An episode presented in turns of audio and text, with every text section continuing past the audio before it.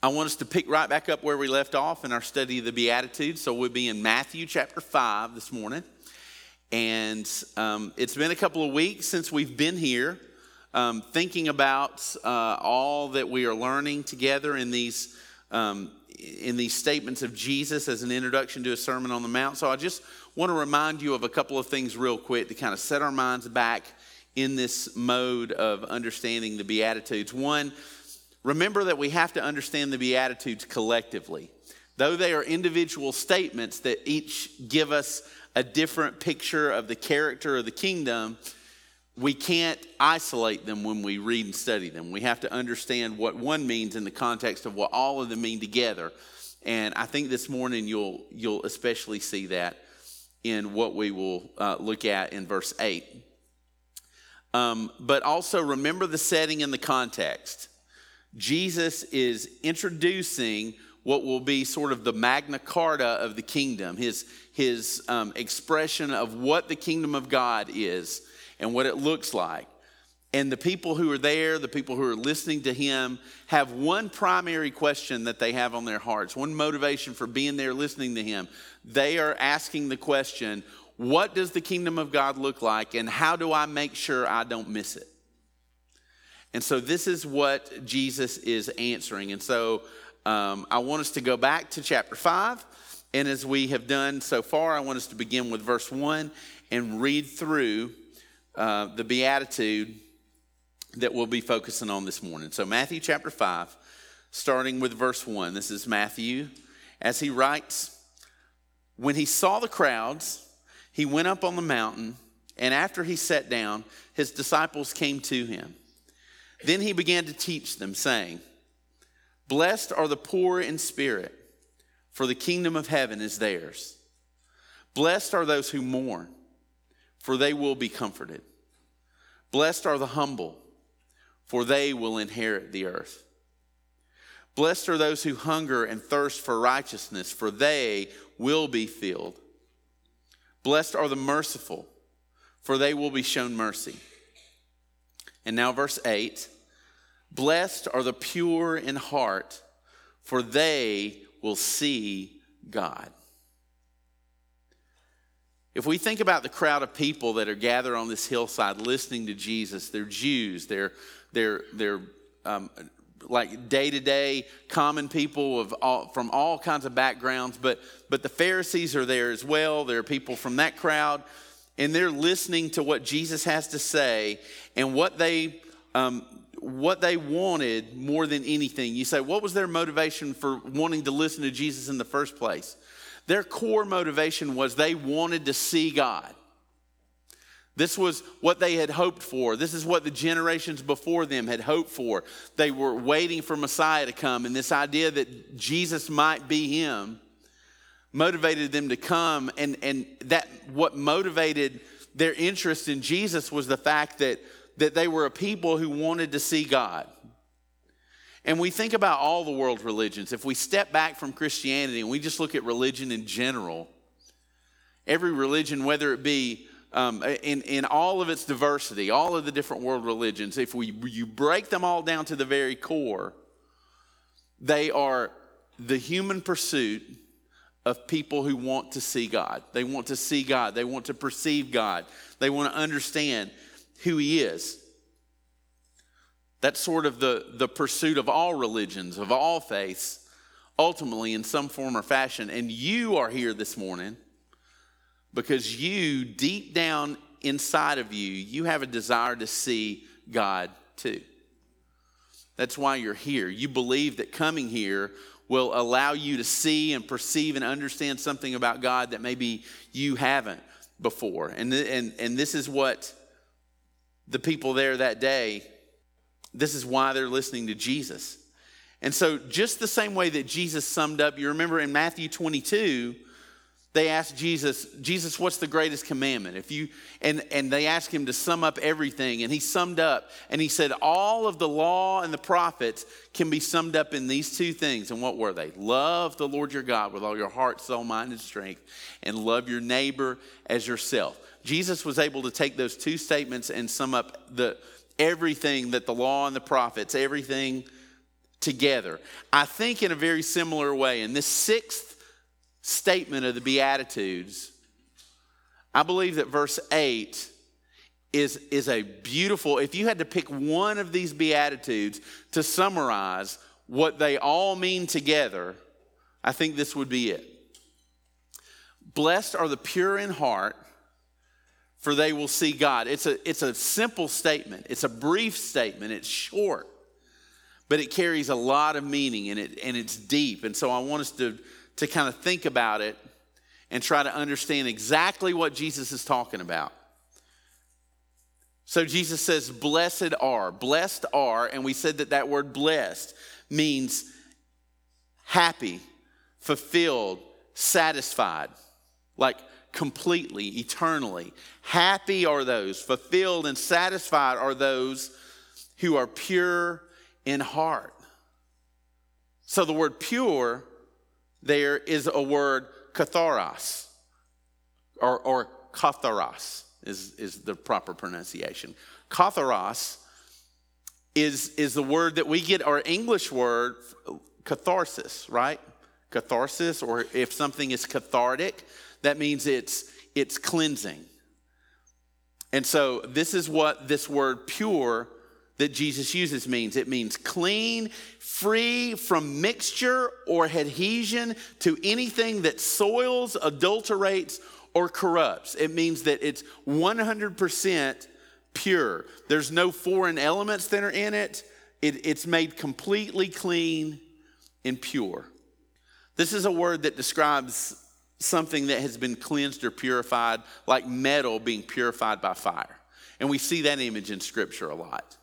And, and, the, and the writers of Scripture use that imagery a lot. That, that you, you metal, as it's put through fire, is purified. All the contaminants and the foreign elements in it are taken away and it's purified.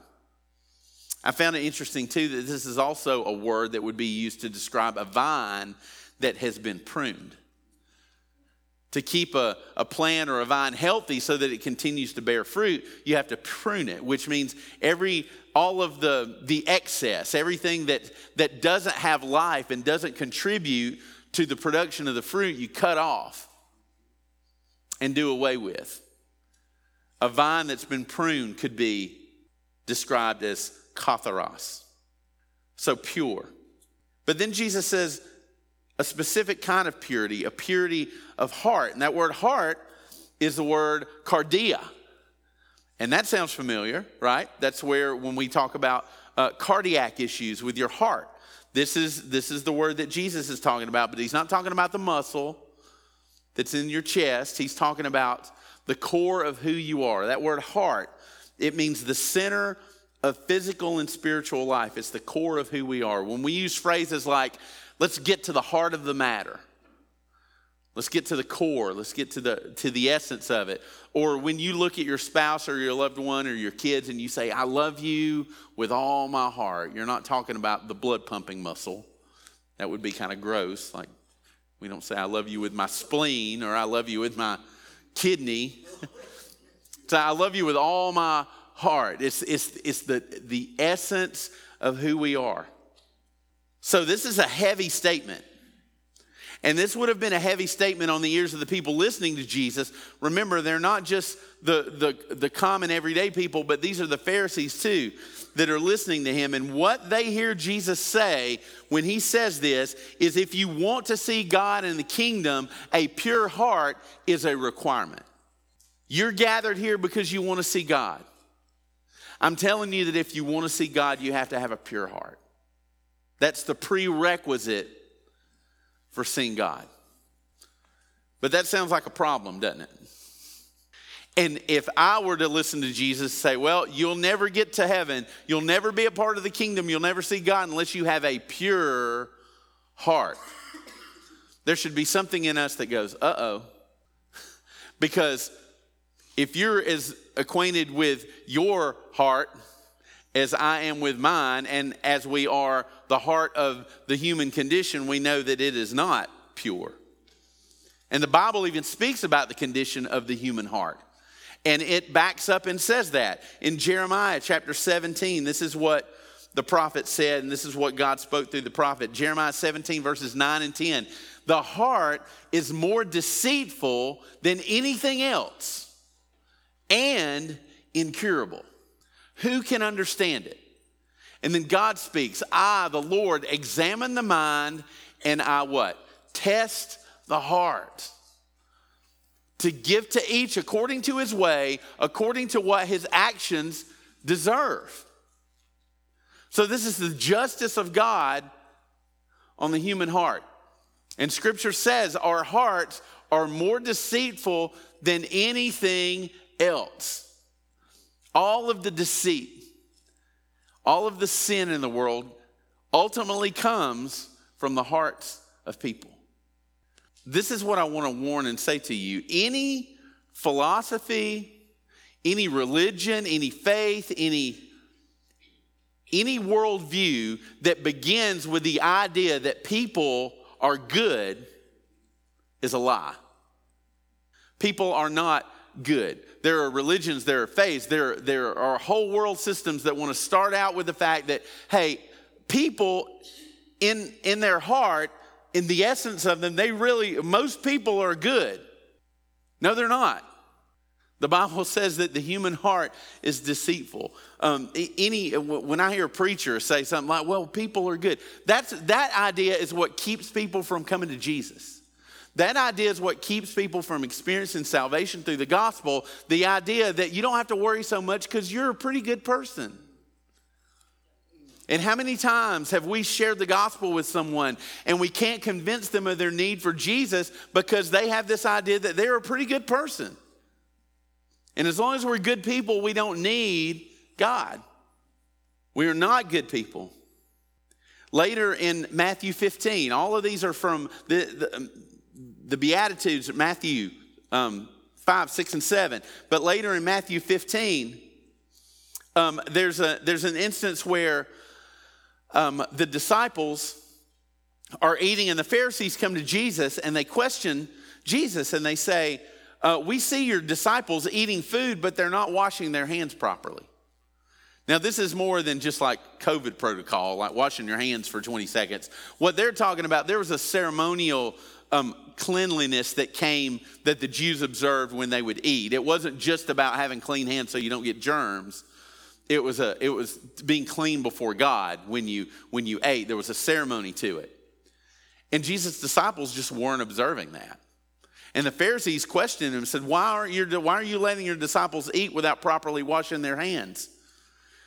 And this shows, this was one example of the Pharisees just pre consumption with, with the outward purity of their lives. They were so focused on what the outward purity. And listen to what Jesus says in Matthew 15 in response to this question about washing their hands. He says, Don't you realize that whatever goes into the mouth passes into the stomach and is eliminated? That was Jesus' nice way of saying, look, whatever you eat ends up not being a deal because it, it, you're, it goes away. And we all know how that happens. But verse 18, he says, But what comes out of the mouth comes from the what? Heart. And this defiles a person. Verse 19, For from the heart come evil thoughts, murders, adultery, sexual immoralities thefts, false testimonies, slander. These are the things that defile a person, but eating with unwashed hands does not defile a person. So the Pharisees understood something, but they, but they were missing what was bigger. The, you say, well, what, what did they understand? The Pharisees understood that impure, defiled people won't enter the kingdom of God. That's true because it's consistent with what Jesus says in the Beatitudes. Blessed are the pure in heart, for they will see God. The Pharisees were all about purity, but they were all about external purity. They were all about outer purity. And what Jesus is saying to them here is that you guys are concerned, yes, we have to be pure to come into the kingdom, but you are concerned with the wrong kind of purity. You're focused on outward purity. You should be more concerned about the condition of your hearts, your inner purity, because that's what matters to God. That's what God sees. Because the beatitude that Jesus gives us in verse 8 is not, blessed are those who get their act together, for they will see God. Praise the Lord, that's not what Jesus said. Blessed are those who clean up their acts, for they will see God. How many times do we talk to people about coming into a relationship with God, or maybe even just coming and being involved in the church? And what do they say? Well, I got to clean up my life before I come. I have to get my act together before I can come to God. Jesus says, No, you have to do even more than that. you have to have something greater than, than a cleaned up outer life. He says, You have to have a pure heart. Your heart has to be pure. Quit focusing so much on the purity that people can see on the outside that, that stops there, but the purity that goes deeper. And this was the Pharisees' hangup. They were so focused on outer purity. Look at Matthew 23, again in Matthew's gospel later. Jesus speaks some hard words to them. Beginning in verse 25 Woe to you, scribes and Pharisees, hypocrites, he says. You clean the outside of the cup and dish, but inside they are full of greed and self indulgence. Blind Pharisee, first clean the inside of the cup so that the inside of it may also, so that the outside of it also may become clean. Verse 27 Woe to you, scribes and Pharisees, hypocrites! You are like whitewashed tombs, which appear beautiful on the outside, but inside are full of the bones of the dead and every kind of impurity. In the same way, on the outside you seem righteous to people, but inside you are full of hypocrisy and lawlessness. These are strong words. So you're uh, like, what is Jesus saying? He's saying that it's not your language that makes you pure, it's not your ceremony that makes you pure. It's not your practice. It's not your actions. It's not your charity. It's not your going to church. It's not the way you dress. It's not the way you talk. It's not any of these things that make you pure because those are all outside. None of those things can make you pure enough to see God. The only ones who will see God are the ones with pure hearts on the inside. So, what does a purified heart look like? When we read this and Jesus says, Blessed are the pure in heart, for they will see God. You say, Well, what does that, what does that look like? I'm going to give you two things that this phrase, pure in heart, describes for us. What does Jesus mean? Number one, it describes a single, undivided heart committed to one thing. One thing or better said, one person. And then number two, it describes a morally pure, honest, and sincere heart. So there's, there's two aspects to this phrase, pure in heart, and they really are very much tied together. If we tried to pull them apart and look at them two separately, it, it, it would be confusing. We have to look at them together because both of these characteristics are present in the heart of the, those that are in the kingdom, and the, they are also constantly at work in the heart of someone who is a part of the kingdom. The ones who are pure in heart are undivided in their commitment and devotion. Jesus is their one thing. Jesus is their one person. Um, what did Jesus say? He said, If you love me, you will keep my commandments. Jesus didn't say, Keep my commandments and then you will love me. It, he understood, even in that statement, that the keeping of his commands, the obedience to Jesus, doesn't begin with the obedience, it begins with the heart of the obedient. What is your heart for God? What is your heart for Jesus? And in that heart, and your heart for him must be single, undivided not split between two things. Jesus in Matthew chapter 6, later on in the Sermon on the Mount, verse 24, No one can serve two masters, since either he will hate one and love the other, or he will be devoted to one and despise the other. We can't be fully devoted in our hearts to more than one thing. Because if we're devoted to more than one thing, then our devotion is fractured. And it's not pure and it's not full. Now, understand this Jesus is not calling for moral perfection in the heart of every person who is a believer in him. That's not what he's saying because our flesh struggles, right?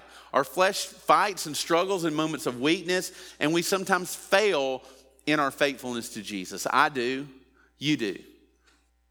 But there is an undivided desire to love and serve Jesus in the heart of a person with a pure heart.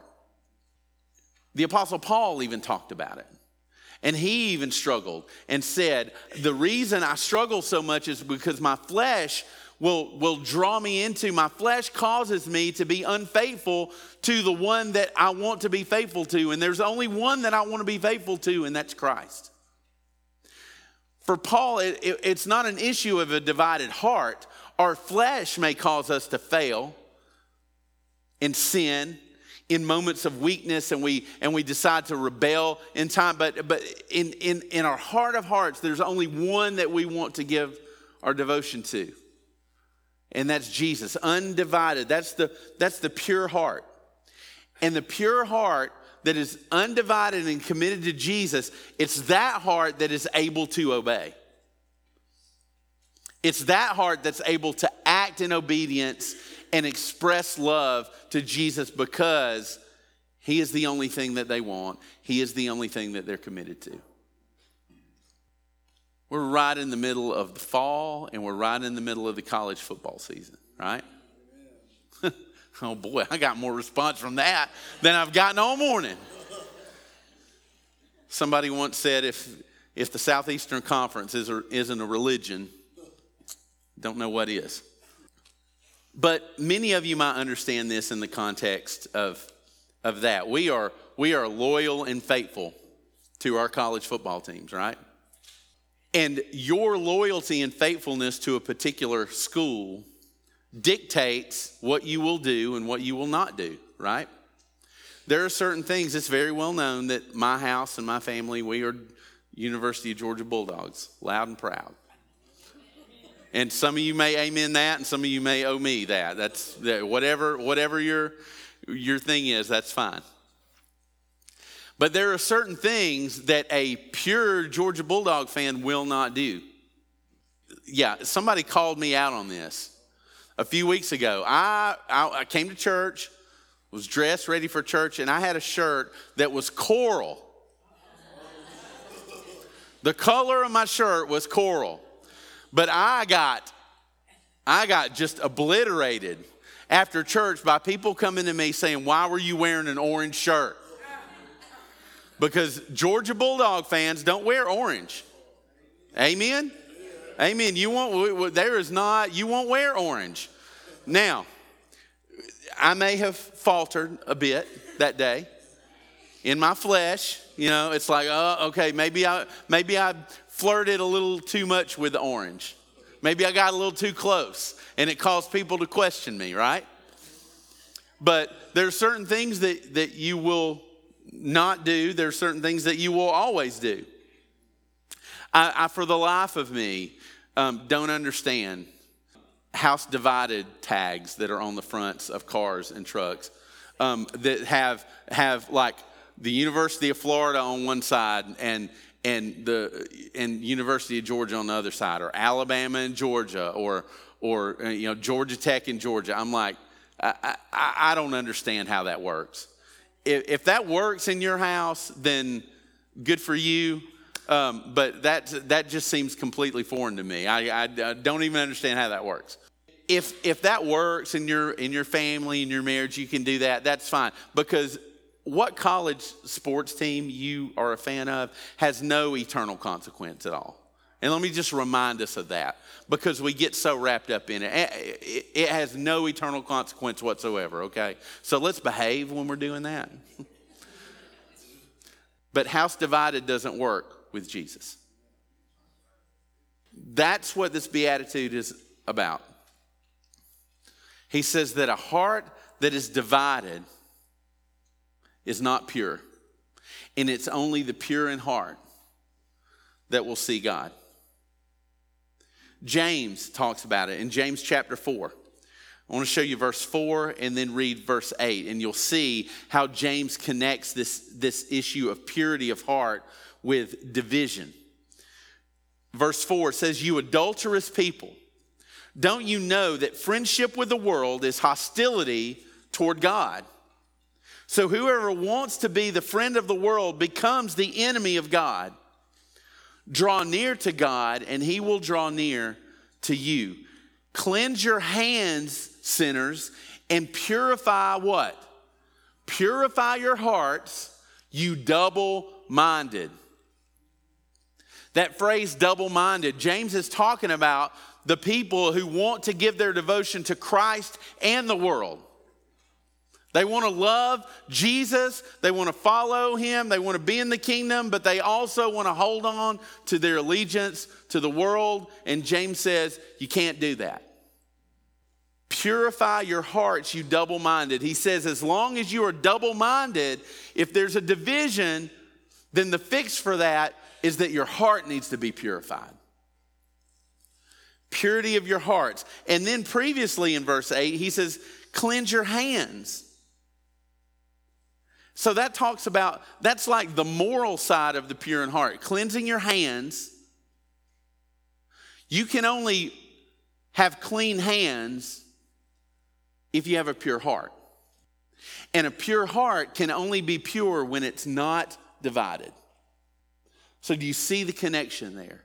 A divided heart is an impure heart, and an impure heart will have unclean hands. Clean hands comes from a pure heart, and a pure heart can only be pure when it is undivided. Loving the world, desiring the things of the world, and chasing after those with the same, with the same devotion as to Christ is double mindedness.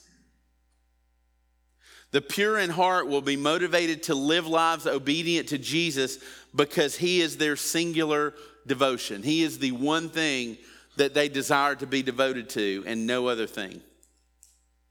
Pure hearts before God.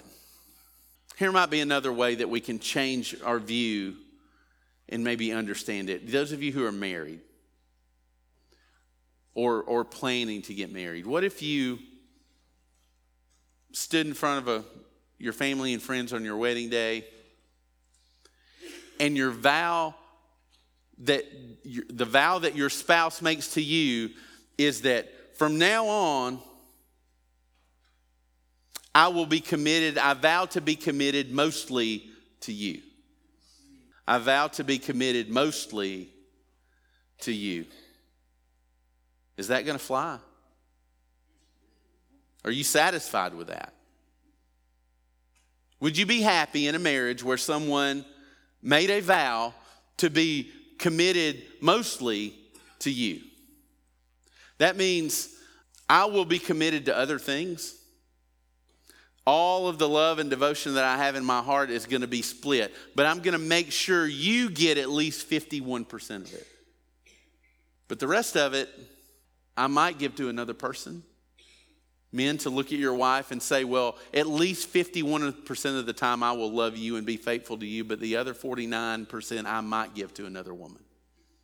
Ladies, is that, is that, does that work for you? Mm-mm. No, because that's not the way God designed marriage to be, right? Marriage is a full, singular commitment between one man and one woman. By the way, that is the only marriage. Mm, that's a different sermon. But if God modeled, and, and, and, and Paul says in Ephesians that marriage is a picture, it's an illustration of what? The relationship between Christ and his church. So if God modeled and made the relationship in marriage between a husband and wife to be pure, singularly devoted to one person 100%, why do we think that God is okay with our relationship with Him being any different? If marriage is supposed to be a picture of the relationship between Christ and His church, then there can be no other loves. There can be no other devotions. There can be no other faithfulness. Jesus says purity is essential. And the ones who are pure in heart have no other loves, no other vows, no other commitments to anyone else other than Jesus. So, this is a high bar. Blessed are the pure in heart, for they are the ones that will see God. Singular, undivided heart, living in moral obedience to Christ because He is our singular commitment. He is our one thing. Now, where does that type of pure heart come from? You may say, okay, how do I make, how do, what do I have to do to have that kind of heart for God? You can't do anything. This is the problem, and this was the issue that the Pharisees had. They believed that they could. They believed that they could purify their own lives. They believed that they could purify their own hearts by these external things. But we can't. That kind of purity doesn't come from you. That kind of purity in my life doesn't come from me. It only comes from one place. 1 John chapter 1. Listen to verses 6 through 9. John writes here and says, If we say we have fellowship with him and yet we walk in darkness, we are lying and are not practicing the truth. This is a picture of a divided heart. He says, If we say that we have fellowship with God, I love God, I'm, I'm devoted to Jesus, I'm a believer, but yet we're walking in darkness. We're giving our love and devotion to something else while professing it for God. He says we are liars. That, uh, that's a picture of an impure, divided heart. And then verse 7 if we walk in the light as he himself is in the light, we have fellowship with one another. And look, the blood of Jesus, his son, does what? Cleanses us from all sin. The only thing that makes your heart pure before God is the blood of Jesus. Nothing that you do, no effort that you put into it. There's nothing that you can do. And then look at verse 8. If we say we have no sin, we are deceiving ourselves and the truth is not in us. Those are the people who are trying to purify their own hearts. Those were the Pharisees. I have no sin. I have disciplined myself and orchestrated all of my outward life of obedience to the point where I've eliminated sin in my life. I don't I, I, am pure before God. John says if we say we are pure before God and we have no sin because of ourselves, then we're deceiving ourselves and the truth is not in us. Again, we are lying. But verse 9, if we confess our sins, he is faithful and righteous to forgive us of our sins and to cleanse us from all unrighteousness. Jesus, God provides for his own requirement. It is absolutely true to say purity is a prerequisite for a relationship with God. My heart has to be pure. Jesus said, Blessed are the pure in heart, for they are the ones that will see God. You say, Well, I can't purify my heart. And God said, You're right, you can't. And so I'm going to make a way for your heart to be made pure, and I'm going to send my son. And through his sacrifice, his blood sacrifice on the cross, I'm going to impute and take his purity. And when you put your faith and trust in him, I'm going to take his purity and impute it to you. Give it to give you credit for his purity so that you are made pure not by your own acts, but by the act of my son. God says, To see me, you have to have a pure heart. But because you can't have a pure heart, I'm going to make a way to give you a pure heart. Only then are we able to walk in practical purity. It's only after God imputes the purity of Jesus to us through faith in the gospel Jesus' finished work on the cross. It's only then that we're able to walk in a practical purity, striving to live lives of purity in devotion to the one who made us pure. I can't live a pure life until God gives me a pure heart. And I can't create a pure heart in me. God is the only one that can do that. But look at what God says that purification. Ezekiel 36, God describes in this passage that process of what he does when, when we understand that our hearts are filthy and dirty before him. When we go back to that first beatitude, we are poor in spirit. We understand that we have empty hands, we are dirty, filthy, and we are in need of the purity of Jesus to be given to us so that we can be in relationship with God. The cleansing that God does. Look at Ezekiel 36, verse 25. I will sprinkle clean water on you, and you will be clean. I will cleanse you from all your impurities and from all your idols. Singular, one devotion. Verse 26 I will give you a new heart and put a new spirit in you, and I will remove from you your heart of stone and give you a heart of flesh. And I will put my spirit in you. Look at verse 27 and move you to follow my decrees and be careful to keep my laws. Where does the power to obey God come from? It comes from Him. It comes from the power of a pure heart. And God says, once, once you surrender your heart to me and allow me to wash it and cleanse it and purify it by the blood of my son and by his sacrifice, then I will be able to move you to be obedient in a way that you've never been able to be obedient before because you didn't love me completely. But now, because I've purified your heart, I've made your heart only for me.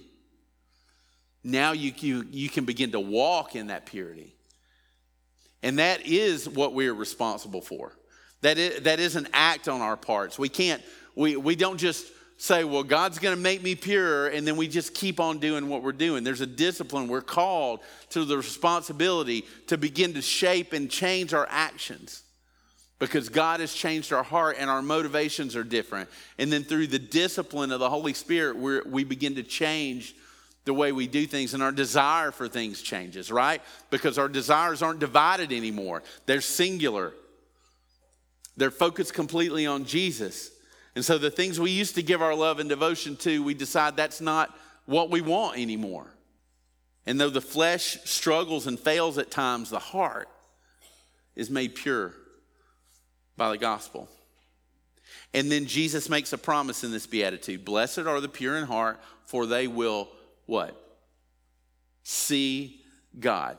Here's last point that you can write down. When our hearts are made pure by God in salvation, our eyes are opened so that we can rightly see God. Scripture over and over talks about how before we are in Christ, we are blind to the things of God. There are things that we can't see. We live and walk in darkness. But it's only after God purifies our hearts through salvation that the blinders are removed and we can begin to see God. We can see Him differently. And those of you who are believers, you know what I'm talking about. Even at the moment that you decided to put your faith and trust in Christ and you acted on that, there, there, was, there was this new vision that you had. You, you could see God in a way that you could never see Him before. There were things that you could perceive about God that you never perceived before. I love to see new believers start reading their Bibles because they can see God in the scriptures now in a way that they couldn't before. Before they were what they were in Christ, they would read the Bible and go, "I don't know what the heck this means. What is the, what the, this is so hard to read. I don't understand what I don't understand. I don't see God in this." And when then once the Spirit purifies their hearts and they open it up, they say, "There he is. He's been there the whole time." I, I, I couldn't see it before, but now, now I can see him. We see him in the world. You begin to look at everything differently. You look at nature differently. You look at, you look at the world differently. You look at, at society differently, and you see people differently, don't you?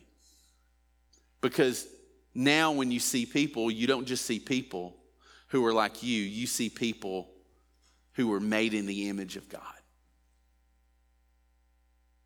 And you begin to treat them different, and you begin to feel differently about them, and, and you begin to love them differently. The things that you were once blind to, now you can see. and that sounds like a song you might know.